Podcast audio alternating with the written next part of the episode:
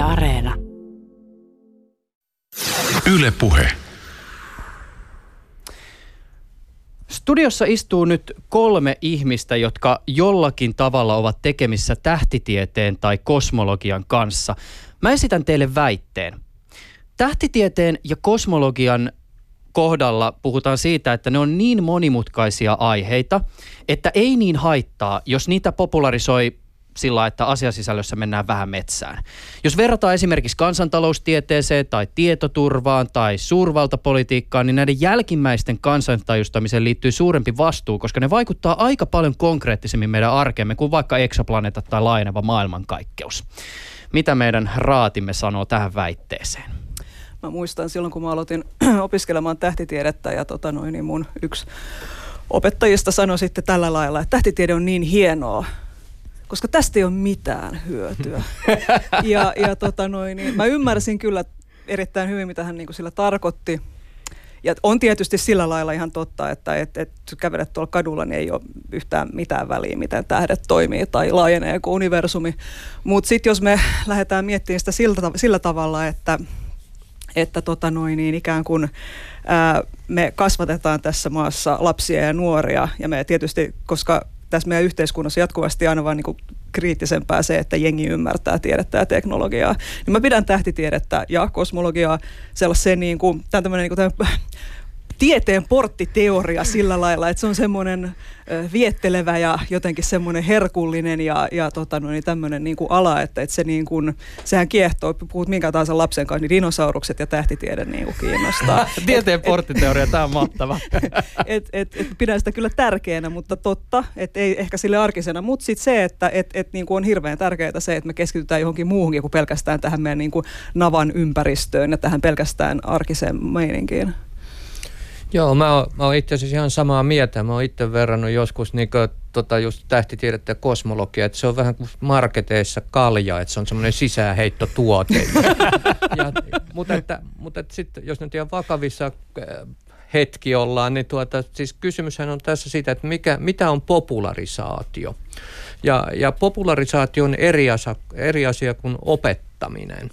Ja jos ajatellaan vaikka jotain kansantaloustiedettä, kun sen alan ihminen puhuu, niin ei hän, hän ei oikeastaan pyri popularisoimaan kansantaloustiedettä, vaan hän pyrkii kertomaan tuloksista, jotka kansantaloustiede on löytänyt, että nyt täytyy panna rahaa tähän ja nyt täytyy leikata tuolta. Se on niin opettamista oikein, oikeastaan enemmän kuin, kuin tuota, e, popularisointia. Ja tähtitieteen ja erityisesti sitten kosmologian asiat on sillä lailla konseptuaalisesti hankalia ymmärtää, että niitä ei voi opettaa. Siis viisi vuotta kuluu suunnilleen yliopisto-opintoja – jos erikoistuu niihin, niin alkaa pikkuhiljaa päästä jyvälle, että mistä siinä on kysymys. Niin eihän sitä voi niin opettaa jossakin kymmenessä minuutissa tai viidessä minuutissa. Et siinä on kysymys ihan jostain muusta. Ja, ja tota, itse ajattelen, että ennen kaikkea, jos nyt haluaa yhdellä, yhdellä sanalla sitä niin karakterisoida, niin mä sanoisin, että siinä pyritään semmoisen mielikuvan antamiseen luodaan mielikuvia, jotka tämän porttiteorian kautta sitten ehkä, ehkä äh, vähitellen niin saavat ihmiset siirtymään kovempiin aineisiin. Joo, mä oon samaa mieltä äh, Raadin kanssa tässä. Että, et, ja mun mielestä se on itse asiassa ehdottoman tärkeää, että väännetään ne mutkat suoriksi, koska tota, jos, jos nyt vaikka Enqvist alkaisi vääntämään näitä Einsteinin kenttäyhtälöitä. Nyt vilautettiin niin jo nimiäkin. Niin kuin ne opetetaan esimerkiksi yliopistolla, niin eihän, siis se viesti menisi vielä huon, huonommin perille, että et ei, ei kannata kiinnittää huomioon yksityiskohtiin, koska kyse on jostain paljon suuremmasta. Ö, kosmologia ja fysiikkahan kertoo meille, mistä me ollaan tultu ja mi, mistä tässä kaikessa todellisuudessa on kysymys. Niin se siinä tota, Joo, siinä pitää vääntää vähän mutkia suoriksi. Tänään 23. päivä huhtikuuta keskustelemme tähtitieteen ja kosmologian popularisoinnista. Se varmaan kävi jo näistä puheenvuoroista ilmi. puhutaan muun muassa siitä, että minkälaisia haasteita kansantajustamiseen sisältyy ja miten vetää mutkia suoraksi niin, että monimutkainen asia saa arvoisensa käsittelyn. koitetaan puhua tänään myös parilla sanalla niin sanotusti itse asioista. otetaan puheeksi muun muassa eksoplaneetat sekä pimeä energia ja pimeä aine. Vieraana ovat siis tällä studiossa Helsingin yliopiston kosmologi Kari Enqvist. Ö, ensimmäisenä äänessä oli Ursan tiedottaja Anne Liljeström. Ja lisäksi tällä studiossa on Kosmos maailmankaikkeus viidessä minuutissa sarjan toimittaja Jussi Nykreen. Ylepuheessa Juuso Pekkinen. Jatketaan itse asiassa muuten pikkasen tästä samasta kysymyksestä, jonka tuossa alussa esitettiin vielä tämmöisellä lisäkysymyksellä. Pitääkö tähtitieteestä tai kosmologiasta tietää yhtään mitään? Tämäkin oli tavallaan vähän tälle väitteen muodossa. Mutta Kyllä, että, ehdottomasti pitää. on, miksi? Tai mitä pitää tietää? Siis äh, mun mielestä se, että ihminen on kiinnostunut tähtitieteestä ja kosmologiasta, niin se kertoo siitä, että ihminen on kiinnostunut maailmasta ja se, että miten tämä maailma toimii, minkälaisessa maailmassa me eletään. Että se on niin kuin, ähm, vähän niin kuin me siis tää just jatketaan tällä, tällä tieteen porttiteorian meiningillä, niin, tota noin, niin se, se ikään kuin herättelee sitä kiinnostusta ma- ma- maailman ylipäätään ja se on mielestäni ihan älyttömän tärkeä asia. Ja se antaa myös meille, se antaa meille niin kuin maailmankuvaa siitä, että, että mi, mi, mi, minkä kokoisia me ollaan. Just tämä, niin kuin Jussi sanoi, että mistä me olemme tulleet, minne me olemme menossa. Nämä on tosi niin kuin isoja asioita. Mun mielestä olisi tosi ankeita ja itse asiassa aika kauheata, jos ihmisillä on niin vähän perspektiiviä, että niitä ei kiinnosta yhtään, mitä ilmakehän ulkopuolella tapahtuu. Mutta riittääkö se, että me tiedetään, että ilmakehän ulkopuolella on tämä, tämä meidän aurinkokunta ja siellä on jotain taivankappaleita ja sitten senkin ulkopuolella on jotain pikkasen enemmän. Onko, onko se tarpeellista? Mä en nyt keskittyä siihen, että et, et, et, et se, että et me tiedetään, että okei, missä järjestyksessä vaikka planeetat nyt on aurinkokunnassa auringosta lähtien tai muuta. Se, nämä on tässä nippelitietoa, ei se ole kiinnostavaa tai siis kauhean tärkeää edes mun mielestä se ehkä yleissivistystä, mutta siis se, että, että ylipäätään hahmottaa vähän sitä, että et, et, miten monimutkainen ja laaja meidän maailmankaikkeus lopulta on. Mun mielestä tekee ihmiselle ihan kauhean hyvää. Hm. Haluatko Kari kommentoida? No tota, mä en haluaisi nyt mitään semmoista moraalista imperatiivia tässä tuoda esille, että siis pitää, että sun nyt täytyy tiedä, tietää kuinka monta kuuta on Jupiterilla ja että, et, että tuota, minkälaisia on kvasaarit. Tai, en mä, siis mun, ei, eihän mistään pidä tietää mitään. Mutta se fakta on se, että viimeiset 3000 vuotta tai 4000 vuotta ihmiset on ollut kiinnostuneita – kosmoksesta tavalla tai toisella. Ja musta, mulle se kertoo sen, että ihmisiin on ikään kuin sisään rakennettu meidän, meidän aivoissa, meidän aivojen arkkitehtuuri on sellainen, että me halutaan ihmetellä, me halutaan tietää. Ja, ja, ja, ja tämähän nyt on ollut siis se, minkä takia – me, emmekä esimerkiksi mehiläiset ole tämän maapallon valtiota. Se, että me halutaan tietää, me halutaan ymmärtää, niin se on tehnyt meistä ihmisiä. Me ihmisyyteen kuuluu se, että me halutaan ymmärtää maailmaa niin laajasti kuin mahdollista. Mutta et se, että miten se, se niin ymmärtäminen on eri asia kuin, kuin tietäminen. Ja, ja to, mä, tällaisen esimerkin, jonka mä olen uuvuksiin saakka esittänyt aina erilaisissa esitelmissä. Mä pidän kaikenlaisia kosmologia-esitelmiä ja sitten mulla on käynyt ihan oikeasti tällä, että parikin kertaa, että on tultu kiittämään jälkeenpäin. Ja, ja sanottu, että molemmin kerroilla sitten on ollut tämmöinen vanhempi mies ja sanoi kiit, kiittänyt mua, että kyllä oli hieno esite, aivan loistava, että mitään en ymmärtänyt, mutta kyllä oli hieno.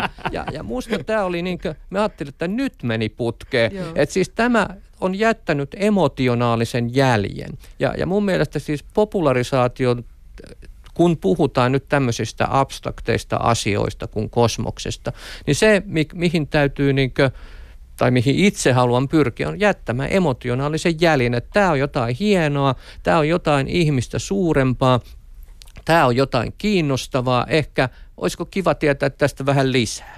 Ja, ja sillä lailla rakentuu niin semmoinen moderni maailmankuva sitten ihmisille palikoista, johon liittyy sitä oikeaa tietoakin. Mutta se emootio, se täytyy olla se motiivi, se emootio, ennen kuin päästään liikenteeseen. Jussi Nygren, nyt kun sä oot toimittajana työskennellyt tähtitieteen ja kosmologian parissa ja pyrkinyt viestimään näistä asioista ihmisille, niin riittääkö sulle se, että se ihminen, joka käy lukemassa kaikki ne artikkelit, joita sä oot ollut kirjoittamassa, kaikki ne videot, joita sä oot ollut tekemässä areenaan, Yle Areenaan, ihan siis valtavia työmääriä varmaan nähty niiden eteen, niin riittääkö se, että, että ihmisellä on vaan semmoinen fiilis, että wow, eikä sitten ole jäänyt mitään tietoa varsinaisesti päähän? Ehdottomasti riittää. okay. siis se on nimenomaan se, mitä mä halunkin ja komppaan nimenomaan Kari tässä, että siis pitää pystyy herättämään joku tunnejälki. Ja sitten se ehkä johtaa siihen, että jää joku muistijälki ja sitten niin kuin, että syntyy tällainen just, että et, et, okei, että tämä on mielenkiintoista ja tämä on jotenkin arvostettavaa tämä, tämän alan tutkimus. Että se on se, mitä mä pyrin tekemään. Ja etenkin näähän on niin videojuttuja ja tämmöinen niin alalla tunnettu totuus on se, että videolla ei pystytä välittämään tietoa, vaan tunnetta. Mm. Et, et ehkä sitten radio tai, tai kirjat on ne, missä se tieto välittyy, mutta niin kuin, siis tunnetta nimenomaan. Ja tunnetta tieteestä, niin se on se, on se mihin mä pyrin. Mm. Ja jos ajattelee sitä, että, mihin, mihin, että miksi tätä tehdään, mihin, mihin sillä pyritään, mitä ihmiset siitä saa, niin, niin kyllä mä ajattelen, että siis nämä on semmoisia palasia, jotka sitten imeytyy osaksi sitä voisi sanoa sitä semmoista kokonaisihmisyyttä, johon kuuluu se maailmankuva, että kuka minä olen, missä minä olen, mihin tässä pyritään, on, mitä on elämä, miksi elän. Ja, ja siihen kuuluu sitten niin kuin, niin kuin ehkä voi nyt ajatella, että jos se kuva maailmasta on niin oikea kuin se nyt meillä mahdollisesti on, niin se on aina parempi tällaisen maailmankuva ja käsityksen tota, rakentamisen kannalta kuin se, että ajattelee, että no kyllä nyt varmaan maa on litteä ja kuussa ei ole kukaan käynyt, vaan se on tuolla jossain Hollywoodissa kuvattu. Et, et se kuitenkin niin oikea tieto on oleellinen elementti myös, myös tota siinä maailman kuvassa, mutta että se täytyy niin kokea semmoisella emotionaalisella tasolla, että jes, että tätä tarvitaan. No mä ehkä itse asiassa suunnistan vielä tätä niin kuin hämmästystä ja ihmettelyä ja taas toisaalta sitä niin kuin aha-elämyksiä kohti konkretian kautta. Viime viikolla Elon Muskin SpaceX-yhtiön raketti vei avaruuteen jotain muuta kuin urheiluauto, vihdoin ja viimein. Falcon 9 matkassa kulki pesukoneen kokoiseksi kuvailtu TESS, siis TESS-satelliitti, jonka tarkoituksena on kartoittaa eksoplaneettoja ja tutkia niiden ominaisuuksia. Tämä laite tarkkailee seuraavan kahden vuoden aikana yli 500 000 tähteä ja etsii niitä kiertäviä eksoplaneettoja. Tämä työ alustaa myöhempää kartoitusta, jonka avulla päästään yhä vain tarkemmin käsiksi planeettojen muihin ominaisuuksiin, siis muun muassa potentiaalisen ilmakehän koostumukseen. Siinä missä eksoplaneetat oli joskus vain tähtien ohi pyyhältäviä varjokuvia, niin me ollaan nyt siis semmoisessa tilanteessa, jossa me tutkimme noiden äärimmäisten kaukaisten taivaankappaleiden ilmakehiä. Ja tämä on esimerkiksi yksi sellainen asia, joka hämmästyttää allekirjoittanutta. Siis tavallaan se, että kuinka jokin sellainen, joka joskus on ollut todella tavoittamatonta ja jotain todella kaukana olevaa ja todella abstraktia, on yhtäkkiä niin konkreettisesti, että me tutkitaan se, että, että mistä, mistä se mahdollisesti se eksoplaneetan, joka on tuo vaikka 30 tai 300 valovuoden päässä, niin mistä sen kaasukehä koostuu kun te olette seurannut tietysti sitä, mitä tähtitieteessä ja kosmologiassa tapahtuu pitkän aikaa, niin mitkä teille on ehkä ollut tämmöisiä vastaavanlaisia hämmästyksen hetkiä, jossa tiede on mennyt sillä tavoin eteenpäin, että jokin sellainen, joka on joskus aikaisemmin ollut aivan tavoittamatonta, onkin yhtäkkiä nyt ihan tossa? Niin, no näitä on tietysti monia, monia siis ihan jo historiasta asti, että aikoinaanhan niin sanoit, että, että auringosta ei kukaan koskaan, muistaakseni filosofi Marx, joka sanoi, että auringosta ei koskaan niin saat mitään tietoa ja sitten oli spektroskopia, joka, joka, joka kertoo, että sieltä löytyy ennen tuntematon alkuaine helium ja niin edelleen, mutta että omalla kohdalla ehkä on ollut aika monta semmoista tota, voisi sanoa tämmöistä hämmästyksen kohtaa. E- ehkä nyt suurin on ollut se, että e- et, kun tämä teoria maailmankaikkeuden varhaisvaiheesta kosminen inflaatio, eli se valoa nopeampi laajeneminen, joka siellä uskotaan olevan. Se oli semmoinen teoreettinen konsepti, tota, joka syntyi noin 80-luvulla siitä alkupuolelle. Mä olin jotenkin mukana siinä näin jälkeenpäin ajatellen sitten elin, olin, olin siinä semmoisella niin teoriatasolla mukana ja ja, ja tota, se oli vähän semmoista leikkiä, että, että he, he, tämähän on hauska tehdä, kun ei, ei ole mitään parempaa tekemistä. Ja, ja sitten kun nämä ensimmäiset satelliitit meni 90-luvulla, 90-luvun alussa, sitten satelliitti, satelliitti meni ja otti niin valokuvan mikroaalto taivaasta, jossa näkyy semmoisia lämpötilavaihteluita, jotka on tämän inflaation jälkiä, niin silloin vähän niin kuin leuka loksahti ja että ei juma, että tämähän on totta totta, että, että se ei ollutkaan ihan pilaa. Että, mm. että se kyllä yllättää sitten, että että, että miten kuitenkin se tieteen marssi on niin, niin valtasan, valtasan voimakasta. Ja siis nyt täytyy kyllä, siis kun tässä puhuit näistä eksoplaneetoista, siis kyllähän meidän täytyy nyt hattua nostaa insinööreille ennen kaikkea, jotka tekee laitteita, jotka on käsittämättömän herkkiä, jotka pystyy niin sitten nappaamaan siitä informaatiovirrasta ja analysoimaan. Ja, ja tietysti tietokoneet on semmoisia, joita en, siis kolme, te olette kaikki niin nuoria, että ette muista, kun me tulimme dinosauruksilla töihin ja meillä oli abakukset ja, ja, ja niin edelleen. Mutta siis se, että on tietokoneet, jotka nyt pystyy myllyttämään numeroita, siis sehän on ollut ihan se valtavan muutoksen ajuri täällä. Mä oon sen verran nuori, että mä, paitsi että se, että mä en ole tullut koskaan dinosauruksella töihin, niin on se, että mä olin ää, mä en ollut vielä ruvennut, aloittanut opiskeluja, kun tota, noin, havaittiin universumin kiihtyvä laajeneminen, mikä varmaan olisi ollut sitten tämmöinen, niin kuin, sitä ei tainnut kukaan odottaa. Mutta mulle henkilökohtaisesti oli ehkä niin kuin kuitenkin tämä, kun havaittiin gravitaatioaallot muutama vuosi sitten ensimmäistä kertaa. Sehän ei ollut siis sinänsä, niin kuin, niitähän niin kuin odotettiin, että nämä sieltä pitäisi kyllä niin kuin Einsteinin teorioiden niin kuin perusteella sitten löytyä, mutta tota, no, niin se oli mulle ainakin opiskeluaikana jotenkin niin abstrakti käsite ja mä olin silleen, että mä en jotenkin, niin kuin, näinköhän on ja hoho ja jaa mutta sitten kun olin silleen, että kas, sieltä ne vaan löytyi ja sitten mä oon jotenkin niin kuin, alkanut ymmärtää niitä sen jälkeen vähän paremmin. No eihän tämä nyt itse asiassa niin hankala käsite, mutta silloin se oli jotenkin niin, koska se, siihen ei liity mitään tällaista niin kuin valosäteilyä tai sähkömagneettista säteilyä, vaan se, että aika avaruus väreilee. Niin mä olisin, että en kykene tähän mitenkään. Se, se muuten, mä muistan itse siis tästä gravitaatioaaltojen havaitsemisesta, kun tiedot siitä tulivat ja sitä alettiin uutisoida. Ja tota, olin itse siis toimituksessa silloin, kun tämä asia piti jotenkin kertoa julki. Niin sitten tavallaan sen kohdalla ikään kuin törmästään haasteeseen, että okei, että ymmärsit, että tässä ollaan niin kuin tosi ison asian äärellä, tämä on merkittävä läpimurto, mutta sitten jotenkin se, että miten sä tavallaan konkretisoit tai välität eteenpäin tiedon tästä asiasta, koska tämän asian kohdalla on hirveän vaikea esimerkiksi no radiossa varsinkin, mutta että näyttää sitä jotain kuvaa tai videota tai osoittaa, että katsokaa nyt siinä se gravitaatioaalto on, koska se on kuitenkin vain numerona jonkun tutkijan näytöllä. Ja, ja tota, tämä on varmaan semmoinen asia, jota tietysti siellä kosmologian parissa Kari joutuu aika paljon niin pohdiskelemaan. Tietysti niin kuin alkuräjähdys tai joku siis just laajeneva, laajeneva maailmankaikkeus, niin onhan ne konsepteina miellyttävän makeita, mutta sitten tavallaan kun niistä viestitään ulospäin, niin... Äh, niin, mikä se on se, mikä niin, osoittaa? ei liity sellaista konkretiaa, mm.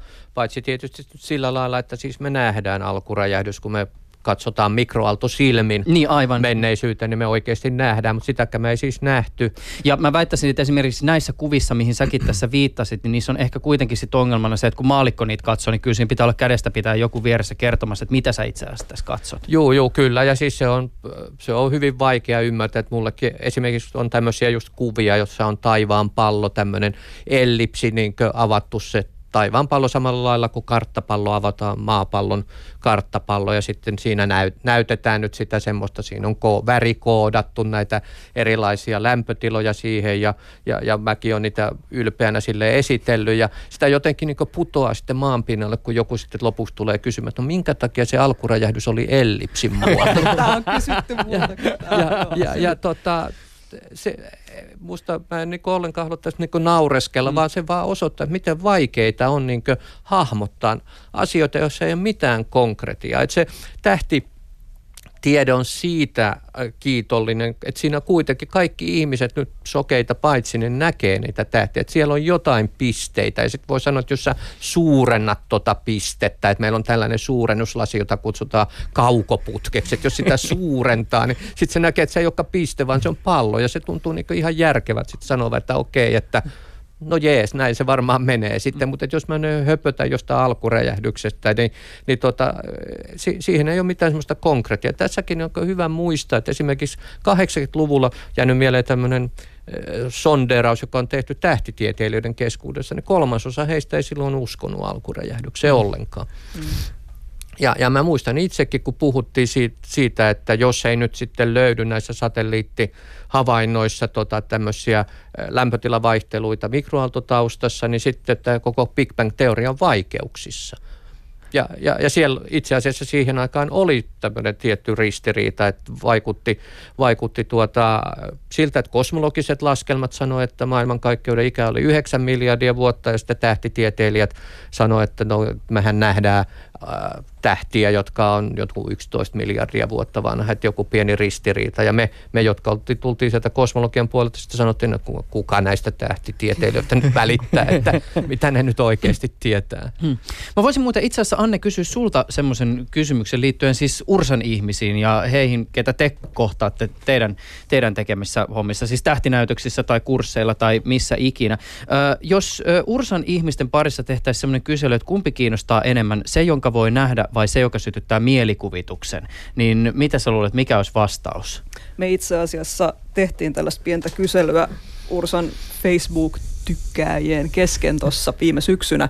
Kysyttiin tietysti sillä varjolla, että saa lippuja kirjamessuille, niin, tota noin, niin että arvottiin vastanneiden kesken, että, että mikä on kiinnostavinta tähtitieteessä tai tähtiharrastuksessa. Ja sinne tuli aika tavalla vastauksia ja oli huikeaa, miten valtavan iso osa näistä ihmisistä antoi vastaukseksi jonkun version siitä, että, että maailmankaikkeus on niin suuri ja niin ihmeellinen ja me ei niin kuin tiedetä, mitä kaikkea siellä onkaan. Ja sitten siellä joskus hyvin kaukana sitten tuli jotkut pimeä aine, eksoplaneetat ja jotain tällaista, että et, et, et, niin kuin se on ihan ehdottomasti se, mitä sä sanoit, mikä herättää mielikuvituksen, mm. niin kyllä mä uskon, että se on se, mikä, mikä meilläkin vetää sit lopulta.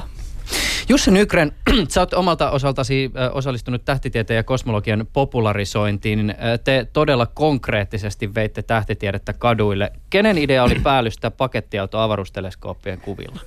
Ja kyllä, se taisi mun idea olla, muistaakseni joo.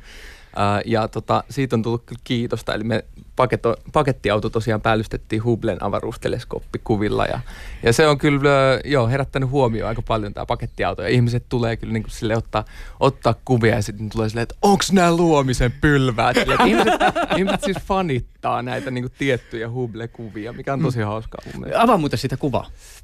Siis tää luomisen pylväät. Luomisen pylväät. No siellähän tiivistyy tähtiä jonkinlaisesta pölystä ja ja, ja, ja Kari Enqvist varmaan jatkaa tästä. No ei, siis voi sen verran kuvaa, nehän on siis tämmöisiä värikkäitä kuvia, että siinä on niin kuin ne pylvät, on semmoista keltaista ja punaista, semmoista tummaa avaruustaustaa no, vasta, jos oikein aivan muistan. Joo, sen pilarit näyttää sieltä kolmelta sormelta, jotka niin kuin osoittaa johonkin. Tota, no, no, mulla on tullut mieleen madot, et, madot jotka joo, jotenkin hyvä. ylvästi tulee jostakin. Mun niin ylvästi kuin mato voi tulla. Ei, ei kolme sormea, vaan niin kuin yksi keskisormi. Luominen näyttää sentteriä, mm. näin. Ö, tota, olit Anne tähän kommentoimassa jotain? Ei, mä Ei voin kertoa vaan... siitä kuvasta lisää, jos Okei, okay, voidaan ehkä palata siihen myöhemmin vielä, jos on tänään aika. Mutta tota, te olette tehnyt siis tämmöisen, tämmöisen Yle Areenassa katsottavissa olevan sarjan tähtitieteestä, kosmologiasta. Kuunnellaan itse asiassa ihan pieni pätkä maistiainen siitä, että mitä te olette tehnyt. Me kysyttiin suomalaisilta, mitä he haluavat tietää maailmankaikkeudesta. Tuhannet suomalaiset lähettivät meille elämää suurempia kysymyksiä. Olemmeko yksin? Miten kaikki päättyy? Mitä on mustan aukon sisällä? Ja mistä me voidaan tietää, että alkuräjähdys on edes tapahtunut? Ja nyt mä lähden etsimään vastauksia. Yle Puhe. Ja te keräsitte siis yhteen joukon tähtitieteilijöitä ja fyysikkoja ja astrofyysikoita ja lähditte etsimään vastauksia näihin kysymyksiin. Ja Yle Aranasta löytyy siis Kosmos maailmankaikkeus viidessä minuutissa niminen sarja. Ja hauska muuten, että yksikään näistä videoista ei ole viisi, minuutti, va, viisi minuuttinen, vaan ne on kaikki niin kuuden, seitsemän minuutin holleilla Joo, se, se, on tosi vaikea tiivistää viiteen minuuttia tällaisia asioita. Sä mainitsit tuossa noin tuhannet kysymykset tai kysymykset, joita te olette saanut siis kansalaisilta, niin voiko tämän kysymysläjän pohjalta tehdä jotain johtopäätöksiä ajatuksia siitä, että minkälaiset asiat ihmisiä kiinnostaa kosmologiassa tähtitieteessä? No se on just niin kuin tämä Anne, Anne äsken sanoi, että, että ihmisiä kiinnostaa tällaiset, niin kuin, mm, siis just tämä ihmettely on se, mikä, niin kuin, mitä, mistä ihmiset haluaa niin kuin lisää lisää saada irti. Ja, ja, ja jotenkin tuntuu, että, että itse asiassa ne, ne kysymykset, mitkä oli suosituimpia, niin ne on tällaisia vähän niin varmaan teille tällaisia klassikkokysymyksiä. Te, te, te olette niin kuullut näin tuhat kertaa. Mitä oli ennen alkuräjähdystä? Mitä on maailmankaikkeuden ulkopuolella? Onko olemassa monia maailmankaikkeuksia? Niin kuin tällaisia, mitkä on itse asiassa tieteellekin käsittääkseni aika niin kuin todella vaikeita, ellei mahdottomia kysymyksiä. No, mutta mitä kun puhutaan näin kompleksisista aiheista, siis just maailmankaikkeudesta, tähtitiedestä tai pimeästä aineesta tai mustista aukoista, mistä ikinä, niin miten tiivistää asia toimittajaa niin, että se homma saa arvo, arvoisensa käsittelyn? No sehän on se haaste just, ja siinä vaatii, ö, etenkin nämä kosmologia-aiheet vaatii niin kuin enemmän tausta, perehtymistä sen takia, että et, et saa ne niin kuin painotukset edes suunnilleen oikein. Että käsittelee niin kuin esimerkiksi, no sanotaan, että oli vaikka pimeä aine oli yksi, yksi aiheista ja sitten sit mä yritin siinä pohtia, että no, et mitä pimeän aineen tällaisia etsimistapoja nyt olisi hyvä tässä käsitellä. Niitä on kuitenkin kourallinen.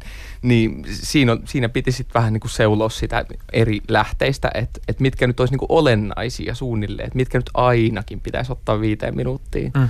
Mitä tekemistä muuten äh, soutamisella pimeällä merellä on tekemistä pimeän energian kanssa?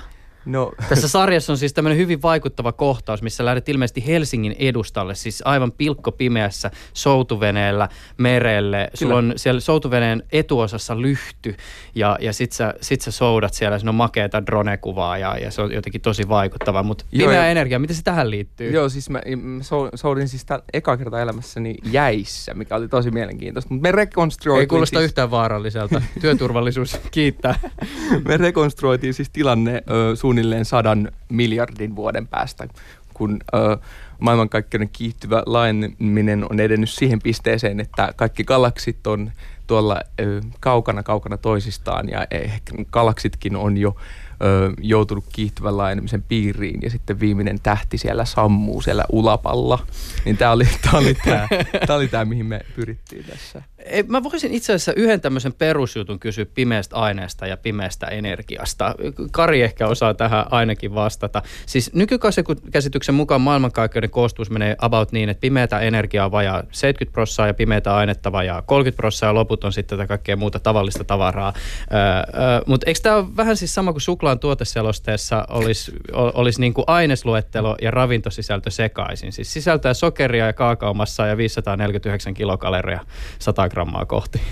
No ehkä se voi näinkin ajatella, mutta tämä nyt vaan sitten kertoo jotenkin ehkä tämä on semmoisen kopernikaanisen ajattelun niin ääripisteet, kun ensin, ensin tuota maapallo siirrettiin pois kaikkeuden keskipisteestä ja sitten aurinko siirrettiin pois äh, galaksin keskipisteestä. Ja galaksikin on nyt yksi vaan tuolla kaikkien joukossa. Ja nyt edes se aine, joka on meille rakasta ja, ja niin se, sekin on ihan yhden tekevää oikeastaan tämän niin maailmankaikkeuden suuren dynamiikan kannalta, että se se, jos haluaa nähdä siinä semmoisia maailmankuvallisia ulottuvuuksia, niin se on ehkä sitä, että, että maailmankaikkeutta nyt ei ole mitenkään erityisesti tehty ihmistä silmällä pitäen. Mm. Miten siis esimerkiksi, kun teet kysyttiin pimeästä energiasta ja pimeästä aineesta, Jussi, niin tota, miten tavallaan ikään kuin tehdä se valinta, että kun te kuitenkin teette aika tämmöistä populaarisarjaa, jossa siis tyypillisesti populaarisoinnin muoto tekin toteutatte tätä on se, että, että mahdollisimman vähän tieteellisiä termejä, ei lähdeviitteitä ja sitten joku tämmöinen niin hauska metafora, jolla yritetään selvittää sitä niin kuin hirveän monimutkaista asiaa. Ja siis tehän olette tehnyt se aivan niin kuin mielettömän upeasti. Siis se on niin kuin oikeasti varmaan parhaan näköinen suomalainen tähtitiedettä tai kosmologia käsittelevä sarja, jota meikäläinen on nähnyt. Mutta että siis m- miten ikään kuin tehdään se valinta siitä, että mitä tästä asiasta itse asiassa kerrotaan? Niin, no siis mehän käytettiin tässä vähän tällaista niin kuin ul- ulkoistettiin tämä päätös kansalle. että mehän tehtiin tällainen niin kysely netissä, että mitä te haluatte tietää maailmankaikkeudesta. Ja en siellä tar- nousi nämä, niin kuin, nämä ykköskysymykset oli just, että mitä tämä on tämä pimeä energia ja vaikka, että mikä on maailmankaikkeuden kohtalo, tällaiset asiat kiinnosti ihmisiä, niin niitä mä lähdin sitten selvittämään. Ja no sitten eri populaareista lähteistä, muun muassa Kari Enqvistin kirjoista vielä vähän niin kuin tarkistin, että onko nämä niin kuin sellaisia, että nämä on niin kuin ihan jotain marginaaliasioita, mitä tässä käsitellään, vaan että nämä on niin kuin oikeasti sellaisia, mitkä, mikä kanssa tutkijatkin painii. Mm.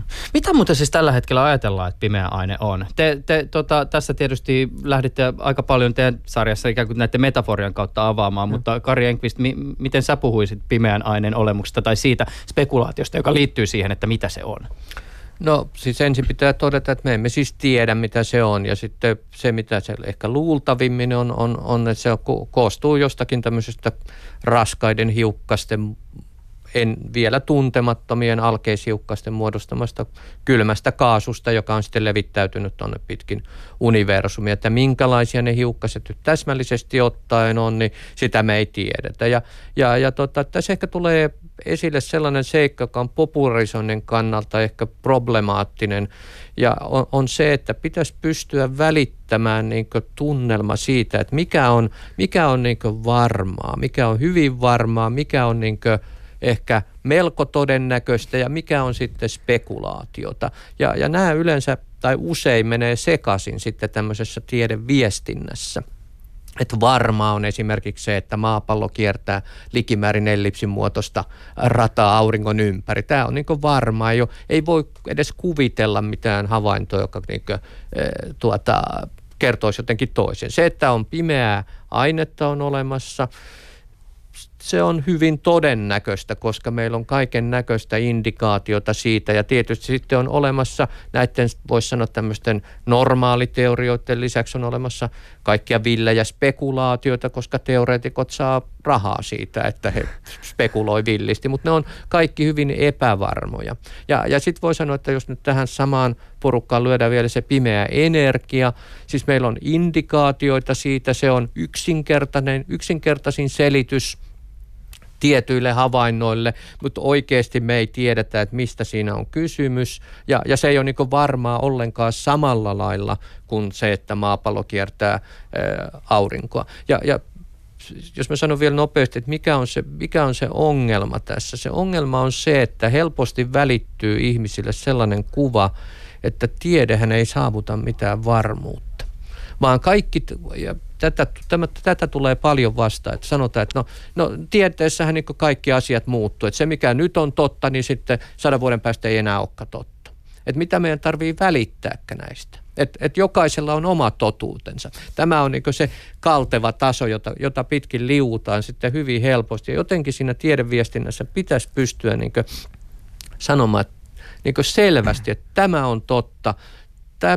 Tämä on niin hyvin todennäköistä ja nämä ovat kiintoisia spekulaatioita. Mm. Kuinka hyvin tämän tyyppinen kontekstualisointi teidän silmissänne tyypillisesti onnistuu? Ja nyt mä katson esimerkiksi Anne Liljeström sun suuntaan siitä syystä, että sä, jos esimerkiksi toimittaja alkaa miettiä, että tulee joku tiedeuutinen tai, tai olisi kiva kirjoittaa tätä tähtitieteestä ja, ja sitten mennään Ursan sivuille ja sieltä löytyy, että okei, okay, mediaviestintä ja siellä on semmoinen numero, että soita tähän, jos on jotain kysymyksiä ja siellä vastaat sinä. Mm. Ja, ja sitten kun sulle soittaa toimittajia ja kysyy jostain asioista ja sitten sä luet niitä varsinaisia juttuja, niin kuinka hyvin tämä kontekstualisointi, jota Kari tässä just kuvasi, niin tyypillisesti sun mielestä onnistuu? Kuinka hyvin usein toimituksessa ymmärretään se, että mikä tämän asian ikään kuin painoarvo on ja mihin tämä liittyy? Mä No tietysti sitten, jos, jos mä oon oikeasti ollut siinä jotenkin niin kuin jeesaamassa, niin sittenhän se vähän niin kuin kaatuu mulle sitten se, että jos siinä tässä niin kuin kontekstin luomisessa ei ole onnistuttu. Mä itse asiassa toivoisin, että toimittajat ottaisi muuhun yhteyttä vielä vähän enemmän sillä lailla, että, että meillä tulisi vähemmän tämän tyyppisiä otsikoita kuin vaikka, että avaruudesta löytyy aivan valtava asia joka on mun lempari. A- avaruudesta löytyy valtava asia. Kyllä. Ai mä rakastan, että mä otin siitä kuvan kaappaus. Mä katson sitä usein, se lämmittää mua jotenkin silleen hyytävällä tavalla. Tota noin, niin, äm, Kyllä mä sanoisin, että mä tehdään aika kivasti silleen toimittajien kanssa yhteistyötä, että ei, ei se siinä kohtaa sitten enää niin kuin siinä yleensä että et, et, ellei mä oon jotenkin niin kuin ymmärtänyt sitä täysin pieleen. Niin, tota, siis yksi ongelma tässä on se, mä ymmärrän sen niin toimittajien näkökulma on se, että siis toimittajat haluaa tehdä uutisia.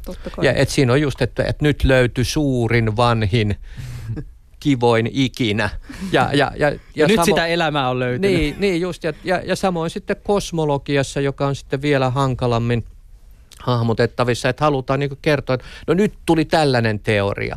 Että et nyt, nyt me ollaankin mustan aukon sisällä ja sitten se huomenna uusi teorian stop the press, että maailma onkin hologrammi. Ja, mm. ja mä ymmärrän, että tällaista uutisointia halutaan tehdä. Siihen on niin tiettyä pientä painetta, että kun halutaan, ei ole sitä, että nyt, no nyt tätä 50 vuotta tutkittu ja nyt kymmenen vuotta vielä lisää, niin ehkä, ehkä sitten aletaan pikkuhiljaa saada jostain selkää. Tämä on se ongelma. Mä sanoisin, että, että äh, mun mielestä nykyään selvästi enemmän niin, tota noin, niin osittain sitä varten, että toimituksessa ihan törkeä kiire ja mulla on hyvin paljon empatiaa ikään kuin, niin kuin tällaisten rivitoimit, yleistoimittajia niin kuin kohtaan sille, että onpa aika ankeata yrittää siellä pärjätä ja pyristellä, mutta tota noin, niin se, että... Ei meillä aina niin kurjaa ole. että tota noin, niin, ihan vaan kiireessä kopsitaan, tota noin, että okei, kansainvälisestä uutisvirrasta tulee juttuja, pistetään näkki eteenpäin tai todetaan, että okei, että toi kilpaileva mediatalo nyt julkaisi tästä asiasta uutisen, meidänkin on, ne saa hirveästi klikkejä, meidän on myös pakko sanoa tästä mm. jotain ja sitten ne usein sitten lähtee silleen niin kuin, ää, varsinkin sitten, jos ne on vähän raflaavammista kansainvälisistä lähteistä napattu, koska, ja siis tämä on todella raflaava otsikko ja aihe, että kyllähän meidän tästä pitää, että jestas, että, että tämä muuten saa lukijoita Hawking paljon. ratkaisi viime töikseen universumin arvoituksen esimerkiksi tällaisia. Hawking. Mm. Haluatko muuten toimittajana, Jussi, kommentoida tätä? Äh, joo, jos, siis, siis tää on ihan Haluatteko me vastata syytöksiin? niin, niin, joo. Kyllä mä tunnistan nämä, nämä tilanteet ja, ja ja tota, just tämä epävarmuuden kommunikoiminen on todella vaikeaa, että se yleensä jää sitten jonkun ehkä-sanan, mahdollisesti sanan niin kuin, Ja ainakaan otsikkoon se ei nouse, ei, koska se, otsikossa sanotaan, että näin on, ja näin sitten on. siellä niin kuin viimeisessä kappaleessa, että ei välttämättä tarvitse Avaruudessa löytyy tosi iso asia, ehkä. Joo. siis en mä niin pyrittäisi syyttämään. Mä, mä to, mm, totean, että tällaisia elementtejä on olemassa ja ne voi olla vähän niin yhteen sovittamattomia toisaalta niin sen tiedon välityksen tarpeiden ja, ja kaikkien kaupallisten tarpeiden, et cetera, kanssa ja toisaalta sitten sen kanssa, minkälaisena niin tutkijat kokee sen tavallaan sen oman alueensa ja sen kehittymisen. Et, et siinä on tämmöisiä jännitteitä ja se on niin toimittajan asia ehkä sitten vaan luovia parhaalla mahdollisella tavalla. Ja mä ymmärrän myös sen, että sen taustottaminen, että et, et tässä on nyt tällainen hieno teoria, että maailma onkin hologrammi, mutta että tämän ensimmäisen tunnin nyt käytän tässä selittääkseni, että mi, mitä niin muut ajattelevat ja miten tähän on tullut. Et mm. eihän se tietysti käy. Mm. Mä muuten silloin pikkasen nyt temaattisesti hypin ja, ja tässä tota, ehkä voi olla taustalla myös se, että, että tota, tekniikka kiinnostaa. Ehkä mä oon sitten enemmän siellä niin kuin insinööri, insinööriorientoitunut, mutta mä vielä sen verran palaan pimeään aineeseen ja pimeään energiaan. Kuinka paljon uskaltaa odottaa ESAn Euclid-satelliitilta, joka laukastaan näillä näkymin parin vuoden päästä, jonka yhtenä tavoitteena on nimenomaan tutkia näitä kahta asiaa? No siltä varmaan odotetaan paljon. Siis Euclid tulee kartottamaan niin kolmiulotteisesti eh, pimeän aineen jakautumisen maailmankaikkeuteen ja samalla kun se katsoo niin kolmiulotteisesti, se katsoo kauas ja kun se katsoo kauas, se katsoo menneisyyteen.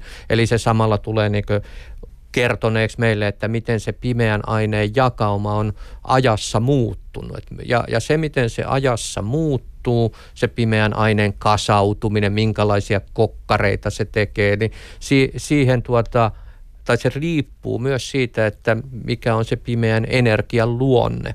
Että tällä tavoin niin välillisesti se tulee kertomaan myös pimeästä energiasta. Että se on nyt varmasti yksi tämmöinen hyvin ehkä keskeisin, keskeisin tuota, kosmologinen havaintolaite, joka nyt tässä on tulossa. Ja ongelmahan kosmologiassa on just se, että niin nämä havaintolaitteita, niitä tulee yksi kymmenes vuodessa tai yksi kahdeskymmenes vuodessa. Että, että siinä just joutuu odottelemaan toimittaja sitten pitkän aikaa. Mm. Mutta me ollaan itse asiassa ratkaistu tämä jo tuolla Ylen studiolla. Okay. Me löydettiin pimeä aine sieltä sellaisesta pienestä akvaariosta, johon me tiputeltiin elintarvikeväriä. Ja se näytti meistä niin viehättävältä, että kutsumme sitä pimeäksi aineeksi. Että tässä niin kuin, kun sä kysyit tästä, että, että, että kun on vaikeaa ää, näyttää asioita, mitä ei voi nähdä. Pimeä aine on todella hyvä esimerkki Mutta tästä. Tässä, tässä se ongelma just on, kun siis pimeä ainehan ei ole pimeä, se ei ole musta. Mm. Niin Vaan se niin- pimeä niin, on niin. läpinäkyvä. Se on läpinäkyvä aine oikeastaan. Sun pitäisi mm. näyttää sitä akvaarion seiniä. todella tyr- tylsä. Niin. niin eikö tämä muuten ollut myös sellainen asia, että te joudutte teidänkin asiantuntijoiden kanssa hieman keskustelemaan tästä nimenomaan tästä musteasiasta? Joo, siis kyllä me, kyllä me niinku tehdään se siinä selväksi, että tämä nyt ei ole pimeätä ainetta, tämä on elintarvikeväriin. Tai siis mä oletan, että se tulee selväksi siinä. Mutta niin joo, mä juttelin tä, tä, teoreettisen fyysikon kanssa tästä, Tommi Tenkasen kanssa tästä, että et, et miten hän niin kuin sit kuvittelee sen, että millaista se nyt sitten voisi olla, että jotain kaasua vai onko se jotain möm, mömmöä, että valuuko se, m- miten se valuu. Niin Tommi sanoi, että, että, että mun ei ole syytä ajatella sitä, niin kuin teo, teoreettisen fyysikon ei ole syytä ajatella sitä millään tollaisella tavalla, vaan niin kuin matematiikan kautta. Että se itse asiassa saattaa rajoittaa tätä niin kuin ajattelua jos sitä alkaa miettimään kaasuna tai nesteenä tai jonain tällaisena, koska se ei ole mitään sellaista, mitä me tunnetaan. Mm. Mutta hyvältä se näytti. Se näytti tosi hyvältä. Mm. Ö, tota, siinä vaiheessa, kun pitää tehdä jotain isoja panostuksia tutkimustyöhön, siis tietysti vaikka näitä mainittuja satelliitteja tai pitää rakentaa hiukkaskiihdyttimiä, jossa selvitellään niin kuin a- a- aineen ja maailman olemusta. Ö, kaikki tämä tutkimushan on siis sellaista, ja tietysti niin puhumattakaan asiantuntijoiden, asiantuntijoiden palkoista ja näin poispäin, niin sehän vaatii rahaa ja se on kallista touhua, jonka maksaa viime kädessä veronmaksaja. On siis perusteltua, että tutkija pitää, tai että niin kuin siis on siis perusteltua tutkijan näkökulmasta pitää tieteenala maalikonkin näkökulmasta kiinnostavana ja tässä tietysti tämä popularisointi on aika oiva väline. Mutta että kuinka paljon tämän eteen joutuu tekemään työtä? Siis kyllä mä luulen, että vaikka sitten taas toisaalta jollain muurahaistutkijalla on pikkasen enemmän haasteita saada huomiota omalle tutkimukselleen kuin teille, jolla on iskusanoina taustasäteily tai pimeä aine, kosminen taustasäteily tai pimeä aine tai alkuräjähdys. No mä luulen, että ne, ne tutkijat, jotka sitten popularisointia harrastaa, ei itse asiassa ajattele sitä niin, niin silleen niin kuin, sillä tavoin, että, että tässä mä nyt popularisoin ja sitä kautta sitten niin mä maksan velkaa tai, tai, tuota, tai saan lisää huomiota ja sitä kautta rahaa, vaan että se popularisointi on vähän semmoinen niin taiteen laji, että jo, joillakin on siihen lahjoja ja paloa ja, ja sitä ei niin ajattele, ajattele tämmöisen hyödyn kautta, vaan että, että onpa, sitä ajattelusta vähän samalla tavoin kuin nämä jotkut kuulijat, että kylläpä on hienoa tämä, että, että jos innos, jos itse on tästä innostunut, niin, niin tota, vähän jos joku on innostunut murtamaan hiihdosta tai kasvissyönnistä, niin siitä puhuu sitten jatkuvasti. Ja, mm. ja tämäkin on vähän sama juttu, että siitä niin haluan sitten kertoa, kun tämä on niin hieno juttu. Että et se kaikki, kaikki se mahdollinen hyöty, joka siitä sitten tulee tai ei, niin on, on vähän semmoista spin-offia. Mä pikkasen haastan tätä ja ehkä nyt sillä saatiin lupa myös sitä kautta, että kun tässä toimitusten arjesta puhuttiin ja siitä, että kuinka vaikeita meillä on, niin nyt toimittaja katsoo ikään kuin ulkopuolelta, että kuinka vaikeita tutkijalla on. Ja, ja tietysti siis esimerkiksi kysymys ihan siis perustieteen rahoituksesta, niin sehän on niin kuin aina ajankohtainen ja sitten taas tuntuu ulkopuolelta tarkastelle, että, että sitä rahaa ei ole koskaan tarpeeksi.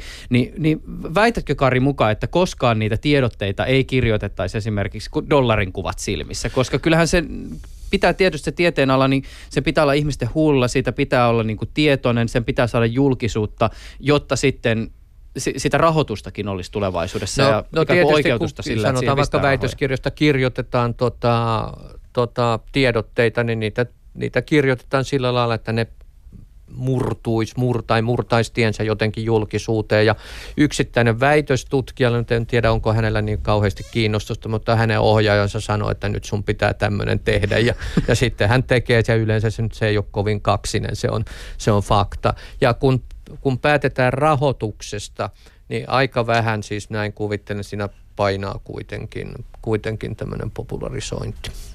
Siis äh, tämähän on nykyään yliopiston niin sanottu kolmas tehtävä on se, että et ihan niin kuin tämä yhteiskunnallinen vuorovaikuttaminen kuuluu mm. ikään kuin siihen työn kuvaan ja mun mielestä jopa niin kuin kaikenlaisissa palkkaneuvotteluissa ja seurannassa, niin käy, käydään läpi sitä, että, että paljonko sitä nyt on niin kuin tullut tehtyä. Että et, et sillä lailla, että se on ikään kuin nykyään aika sisään rakennettu siihen systeemiin sillä lailla, että et, et jonkun, jonkinlaista tällaista olisi niin kuin syytä tehdä – mutta mä sanoisin, että et tietysti niin kuin Karikin sanoi, että et, et tarvitaanko tähän tietty niin kuin palo ja lahjoja siihen, että voi tehdä popularisointia tietysti sillä lailla, että niin kuin kirjoittaa vaikka artikkeleja tai blogia tai kirjoja. Mutta sitten se, että mun mielestä se, että, että kun sitä tutkimusta nyt on rahoitettu tällä lailla, niin kuin tutkijan se mitä vähin, mitä hän voi tehdä, on vastata puhelimeen, kun toimittaja soittaa ja koittaa tehdä parhaansa siinä kohtaa. Ei välttämättä lähteä silleen niin kuin tarjoamaan juttuideoita toimituksille, mutta että, että niin kuin kertoa se, minkä niin kuin osaa siitä omasta alasta, josta Mutta kysytään. faktisesti on kuitenkin näin, että se yhteiskunnallinen vuorovaikuttaminen, jota tosiaan niin kuin puhutaan yliopiston kolmantena tukijalkana, niin käytännössä se tarkoittaa tarkoittaa niin kuin vuorovaikutusta teollisuuden ja vuorovaikutusta poliitikkojen kanssa. Tämä on se numero no, se on tärkeää. Se, tämä on niin se numero ykkönen ja sitten siellä jossain sivulla 26 tulee se tieteen popularisointi. No e- ehkä nyt ei ihan näin, mutta kuitenkin siis sillä on oma osansa, mutta se ei ole se niin kuin tämän yhteiskunnallisen vuorovaikutuksen tärkein elementti. Tämä on mun käsitykseni. Mutta tuntuu, että tässä ajassa on, on kuitenkin tapahtunut jotain sellaista, että et, et, tällä hetkellä tutkija on tosi helppo saada kiinni. Tutki, tutkijat tulee tosi mielellään ö, esimerkiksi Ylen, Ylen juttuihin mukaan ja musta tuntuu, että siellä niinku, ö, yliopistolla on tapahtunut jonkinlainen tällainen se, ilmapiirimuutos. Voi olla näin, joo. Mä saatan olla samaa mieltä, mutta mä ajattelen, että se ei ole, se ei ole niin oikeastaan kysymys pelkästään, että yliopistolla olisi tapahtunut jotain, vaan että yhteiskunnassa mm. on laajemmin tapahtunut jotain, että yhtäkkiä siis ajatellaan, mikä oli kuva tutkijoista mm. silloin, kun minä olin nuori. Ne, ne oli tämmöinen hän oli hullu, siis tutkija, hullu, hullu tiedemies, joka pyrki niin tuhoamaan maailman. Et se oli se, mutta et sitten niin ihan populaarikulttuuri, siis tutkija on edelleenkin vähän hullu, ajatellaan, ajatellaan nyt jotain näitä tämmöisiä The Big Bang Theory, tämä tää, tota, sarja, joka on valtavan suosittu. Tuhtija hullu vähän niin kuin rokkitähti on hullu. Niin, juu, nimenomaan, että se hulluus on niin muuttunut, tai joku Hawking, hän oli niin suuri ikoni, mutta hänkin oli outo. Et tavallaan tässä on ollut ehkä vähän sitä, että yhteiskunta on niin laajalti, ja, ja ehkä se näkyy myös tämän tämän tota, tiedeviestinnän tota, määrän kasvussa. Että jotenkin että nähdään, että on olemassa tällainen tärkeä elementti, jota maailmassa jota kutsutaan tutkimukseksi ja tieteeksi. Ja, ja ne tutkijat niin henkilöinä, nekin on myös, että siinä on jotain kiehtovaa. Että siinä on, niitä ei ymmärrä, mutta on, on jotain jännittävää. Ja, ja varmaan se voi myös sitten olla, että ehkä tietysti semmoinen, kun että kun tutkijatkin, kun tulee semmoinen kokemus, että kun yliopistosta astuu ulos, että ei enää vaan osoitetakaan sormella ja sanotaan, että katsokaa hullua matkalla mm. kotiin, että, että siinä on jotain tämmöistä arvostusta, niin ehkä sekin sitten heijastaa sitä, että pyritään vielä enemmän. Tällä hetkellä tietysti tohtisin ehkä väittää sellaisen asian, että tähtitieteellä ja kosmologialla menee aika hyvin, jos puhutaan siitä, että, että tota, ne saavat ihmisten huomiota ja ihmisten mielenkiintoa. Mutta me tiedetään, että me eletään semmoisessa ajassa, missä se ihmisen huomio on yksi merkittävimmistä resursseista ja sitä pyritään saamaan ihan joka paikassa. Se on hassua muuten, kun puhuu siis melkein minkä tahansa alan ihmisen tänä, kanssa tänä päivänä, niin tuntuu, että et, et kaikkien kilpailu kaikkea vastaan on tietyllä tavalla tosi, varsinkin jos jollakin tavalla yleisö on, on siinä niin kuin mukana. Siis kaikki kamppailee Netflixiä vastaan, siis oli kyse sitten teatterista tai tiedeviestiästä tai mistä ikinä ikinä ja, ja Netflix kamppailee Spotifyta vastaan. Ja, tai niin kuin sanotaan näin, että se ihmisten vapaa-aika ja ihmisten huomio on se, josta taistellaan. Voisitteko te kuvitella sellaista, sellaista maailmaa ja tulevaisuutta, jossa tähtitiede ja kosmologia eivät olisi samalla tavalla kiinnostavia kuin tällä hetkellä, vaan ihmisten mielenkiinto vaan yksinkertaisesti kiinnittyisi muihin asioihin? En voi kuvitella sellaista, enkä usko siihen. Siis jos tarkastellaan näitä kylmiä faktoja, siis kosmologia ja tähtitiede on kiinnostanut ihmisiä 4000 vuotta. Tuskin, mutta eihän siihen voi vedota, että koska aina aikaisemminkin. Se, et, mutta silloin sun täytyy kysyä, no miksi? Miksi on näin? Niin. Ja, ja mä uskon, että se johtuu siitä, että ihmisillä on suuri tarve, sisäinen tarve. Se ei tähtitiede ja kosmologia olisi syntynyt, ellei ihmisillä olisi ikään kuin jotain sisään neulottua halua – niihin asioihin. Ja ajatelkaa nyt vaikka sanotaan vaikka elokuvia. Mitkä elokuvat ovat niitä kaikkein suosituimpia, kaikkein katsotuimpia? Se on erilaista science fictionia. Miksi? Onks, me, me ajattelemme, että tätä ensi viikolla, tämä loppuu, kun leikata. Ensi viikolla katsotaan vain romanialaisia taideelokuvia.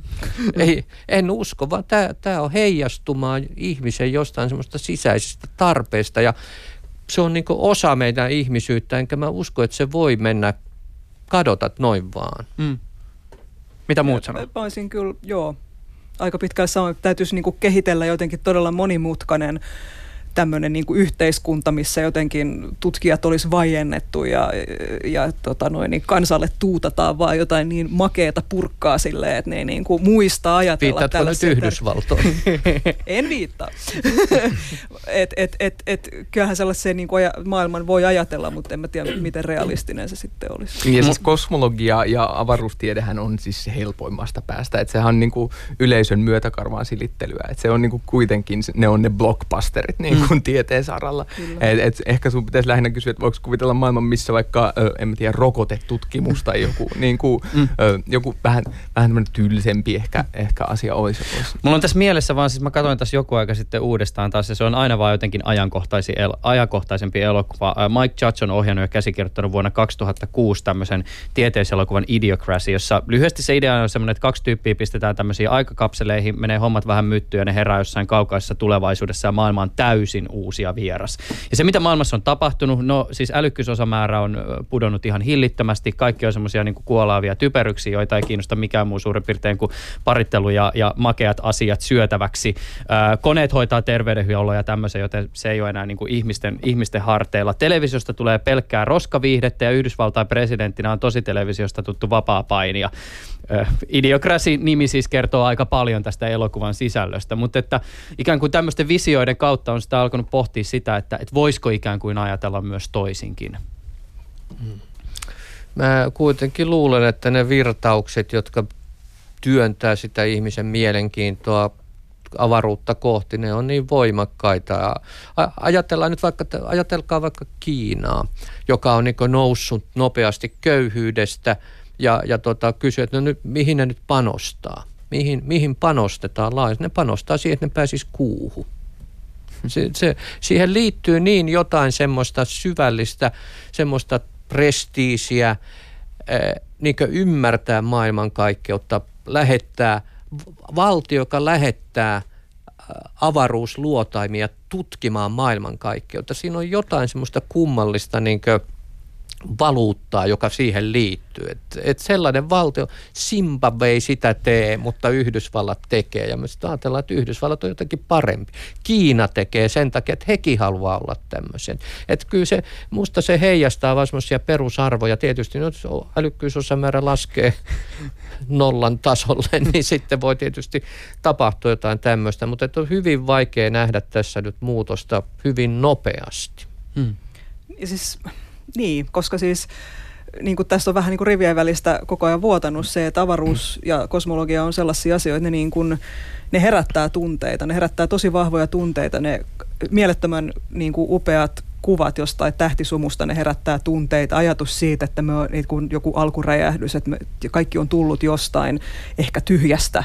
Ja, ja, ja kaikki tulee myös päättymään joskus niin kuin aivan käsittämättömien aika, aikaskaalojen jälkeen. Ja, ja se herättää tunteita niin kuin, kessä tahansa, myöskin varmaan niin kuin äärimmäisen tiukoissa byrokraateissa, jotka miettii, mihin me laitetaan rahaa ja mitä me halutaan meidän valtiolle. Mä väitän, että ne tunteet siellä, totta kai siinä on myöskin se, että mikä on meidän niin kuin profiilimme tässä maailmassa niin kuin valtiona, valtioiden joukossa, mutta että se, että se, mä uskon, että ne fiilikset siellä kuitenkin, koska me ollaan niin kuitenkin tällaisia niin, se, niin se, tää, tässä on ehkä vähän semmoisia uskonnollissävyisiä Kyllä.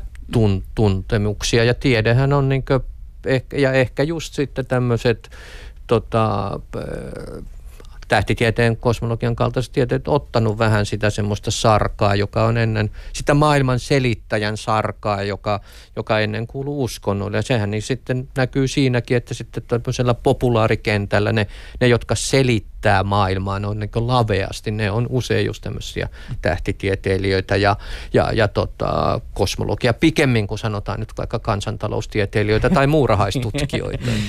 Antakaa vielä esimerkkejä jostain teidän mielestä onnistuneesta tähtitieteen tai kosmologian popularisoinnista. Voi olla joku yksittäinen sarja tai joku elokuva tai ehkä jopa yksittäinen artikkelikin. Tällä hetkellä on tosi hyviä tosi YouTube-kanavia, kuten esimerkiksi, mikä se oli, oliko se Crash Course, sellainen sarja, sarja tähtitieteestä, mikä on niin todella ansiokas nimenomaan tästä tiivistämisen taidosta. Kymmenen, kymmeneen minuuttiin osaa todella paljon dataa käsittääkseni ihan, ihan tällaista faktatarkistettua. Mä en ehkä seuraa näitä sitten. Mä oon ihan pudonnut kärryiltä. Sä olet pelkkää tiukkaa tiedettä. joku ihan uusi juttu. joo, joo, joo. Mutta tota, et, et kyllähän niitä paljon tietysti on. Siis mun mielestä, jos nyt ottaa Suomesta esimerkki, niin siis tämä Tähdet ja avaruuslehtihän on ihan, ihan fantastinen. Ursan puolella. lehti. niin, se on ihan siis kerta kaikkiaan upea. Että.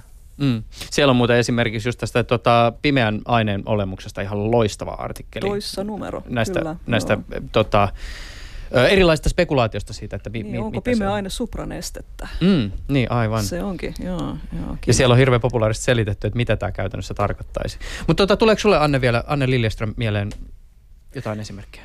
Äh, no tota noin, niin tietysti on tämä Jussin tekemä kosmossarja, joka siis Ah, oli vaan No, ihan nyt tämmöinen siis, toista selkää taputtelu. Si- ei, ei, siis, no, mä, mä, ei mä, mä, mä, mä, en, mä en harrasta sitä yleensä ja, ja mä olin niin kuin sanotaan, kun mä näin sen, vaikka mä olin ihan ministin mukana niin kuin sitä käsikirjoittamisvaiheessa, niin mä olin yllättynyt siitä, miten järkyttävän hyvä se oli. Siis sillä tavalla, että se, äm, se ei kumartele, se ei niin kuin arastele mitään, se on hyvin tämmöinen reipas ja eteenpäin menevä semmoinen niin kuin pokkuroimaton ja, tota noin, ja, ja siinä oli hyviä oivalluksia. Mä erityisesti tykkäsin siitä, että, että teollisuusrakennuksen seinään liisteröitiin galaksi. Ja sitten kävi ilmi, että vaikka se oli aivan järkyttävän kokoinen galaksi, niin siinä ei niin kuin saatu niin pientä pistettä aikaiseksi, että se olisi ollut meidän aurinkomme. Ja, ja se oli jotenkin mun mielestä semmoinen niin kuin hyvin, hyvin tämmöinen kouriin tuntuva juttu, että kyllä mä niin kuin, jos, jos nyt jotain katsotte, niin katsokaa Jussin Kosmos. Se on hieno, se löytyy sieltä Yle Areenasta. Liiku, niin kuin löytyy myös taltiointi tästä teidän kosmisesta illasta, jonka te järjestitte. Siinähän siis oli myös ajatuksena jalkauttaa näitä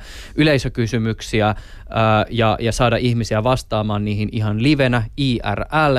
Helsingissä järjestettiin ja siellä oli vastaamassa näihin ihmisten kysymyksiin. Eikö se ollut Esko Valtao ja Anne Lähteenmäki, Hannu Kurki, Suonio ja Sissi Eenestam? Kyllä. Siellä tota, yleisö esitti myös paikan päällä kysymyksiä ja voitaisiin itse asiassa kuunnella yksi tämmöinen yleisökysymys, joka oli mun mielestä tosi hauska ja se mun mielestä hienolla tavalla resonoi myös tämän meidänkin keskustelun kautta, jos tässäkin jollakin tavalla asiasanana on ollut tämä niin ympärillä olevan maailman ymmärtäminen. Kuunnellaan tämä pieni pätkä tuosta kosmisesta illasta. Laura esittää seuraavan kysymyksen. Mä en tiedä, onko tämä nyt oikea kysymys avaruustieteilijöille, mutta mitä mieltä te olette niin ihmisestä lajina? Että onko meillä minkäännäköisiä mahdollisuuksia ikinä ymmärtää yhtään mistään yhtään mitään? Että tavallaan, että me ollaan tämmöinen vaatteisiin pukeutuva apinalaji, jolla on krooninen tarve kysyä miksi. Että onko meillä kapasiteettia saada tähän jotain tolkkua? Ja turhauttaako koskaan? Tuleeko semmoinen olo, että ihan yhtä tyhjän kanssa? No ei, kyllähän me ollaan hirveästi saatu selville ja ymmärretään hyvin paljon. Varmasti jatkuvasti on mysteerejä jäljellä, että kun vanhat selviää, niin tulee uusia. Mua turhauttaa välillä, ehdottomasti, kyllä. Mä ihmettelen aina, kun ihmiset sanoo, että voiko nyt 50-luvulla tai 1920-luvulla tai jotain. Mä ajattelin, että vitsi, kun voisi elää tuhannen vuoden päästä tai jotain. Että niin pääsisi näkemään, että millaista silloin. Että on se mun mielestä välillä tosi turhauttavaa. Se on jotenkin luontaista ihmiselle se miksin, miksin kysyminen. Ja, ja siitähän se lähtee se, että halutaan tietää ja selvittää näitä asioita. Ja niin kauan kuin se uteliaisuus ja tiedonhalu on ja ne kysymykset siellä, niin niin kauan mennään eteenpäin. Mä vastaisin lyhyesti, että jos katsotaan tätä maailmankaikkeuden mittakaavaa, melkein 14 000 miljoonaa vuotta ja homo sapiens parisataa tuhatta vuotta täällä sitten meidän ensimmäiset meidän lajimme kuuluvat esivanhemmat, niin musta olisi aika hämmästyttävää, jos me siinä ajassa olisi opittu edes kysymään niitä oikeita kysymyksiä puhumattakaan, että me oltaisiin vielä lähelläkään sitä, että me todella ymmärretään niitä vastauksia, vaikka joku tulisikin ja kertoisi niitä. No mulle kyllä tulee harva se päivä sähköpostissa selityksiä, että mistä tässä kaikessa on oikeastaan kysymys, mutta mun aivot ei riitä ymmärtämään niitä luultavasti. Aivan. Yle Puhe. Ja tuo Kosminen iltakin, se löytyy Yle Areenasta. Miksi kannattaa käydä katsomassa? Se on kuitenkin niin paljon pidempi kuin nuo teidän viisiminuuttiset. Öö, siellä Tai 5, saa, 6, 7 minuuttiset. siellä saa jonkinlaisia vastauksia aika moniin äh, ihmisiä kiinnostaneisiin neisiin kysymyksiin. Ja ilmeisesti Ursan kanssa ollaan tässä järkkäämässä seuraavaa vastaavaa tilaisuutta tuossa ehkä syksyllä, että et, et saattaa olla tiedossa lisää tällaista. Okei, no pitää tulla ehkä yleisön kysymään, miksi, miksi, miksi. Mm. Tässä ohjelmassa studiossa ovat olleet siis äh, Helsingin yliopiston kosmologi Kari Enqvist, Ursan tiedottaja Anne Liljeström sekä Kosmos maailmankaikkeus viidessä minuutissa sarjan toimittaja Jussi Nygren täältä Ylen suunnalta. Hei, tässä vaiheessa kiitän teitä kaikkia ihan älyttömästi tästä keskustelusta. Tämä on ollut kiehtovaa. Mahtavaa, että pääsitte kaikki paikalle. Kiitos. Kiitoksia. Yle puheessa Juuso Pekkinen. Ja kiitokset myös meikäläisen puolesta. Jos on jotain kysyttävää, kommentoitavaa, erimielisyyksiä, haluat lähettää allekirjoittaneelle ohjelmaideoita, niin juuso.pekkinen.yle.fi on sähköpostiosoite.